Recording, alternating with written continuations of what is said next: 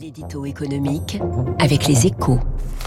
Bonjour Étienne Lefebvre. Bonjour François. Rédacteur en chef aux échos. Le budget 2022 est examiné à partir d'aujourd'hui à l'Assemblée. Vous nous dites, Étienne, qu'il risque de ressortir lesté de milliards de dépenses supplémentaires. Et oui, c'est un texte à trous, dénoncent les oppositions, et elles n'ont pas tort. Le gouvernement a présenté un projet de budget sans le plan d'investissement 2030.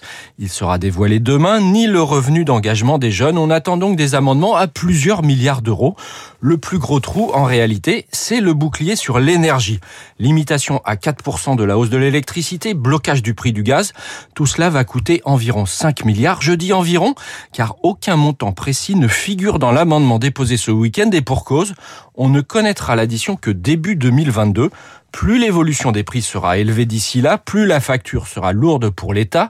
Pour vous donner une idée, un point de hausse de l'électricité à neutraliser, c'est 500 millions. Le coût du revenu jeune, en revanche, sera plus faible que prévu et le plan d'investissement coûtera surtout à partir de 2023. Hmm. Alors le gouvernement assure en outre que son bouclier sur l'énergie est financé. Alors il va y avoir en effet un peu plus de recettes de TVA à cause des prix élevés de l'énergie, un peu moins de soutien aux renouvelables, car habituellement l'État compense la différence de prix et là la différence est nulle. Bercy mise aussi sur un dividende d'EDF, mais tout ça ce sont des économies ou des gains qui auraient été engrangés, boucliers ou pas, et qui ne sont donc pas utilisés pour réduire le déficit. Mais qui se soucie aujourd'hui de réduire le déficit? Quasiment personne. Les députés qui dénoncent les trous dans le budget vont eux-mêmes être nombreux à vouloir en rajouter avec de nouvelles dépenses.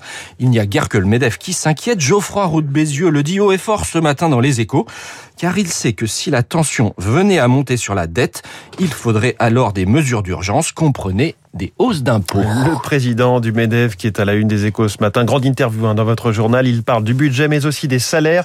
Les hausses salariales généralisées ne sont pas soutenables pour l'économie. Voilà, c'est ce que dit Geoffroy Roux de Bézieux. Merci Étienne Lefebvre et bonne journée. Dans un instant, l'invité de l'économie, Cécile Philippe, présidente de l'Institut Molinari pour une retraite par répartition mais aussi avec une dose de capitalisation. Radio Classique.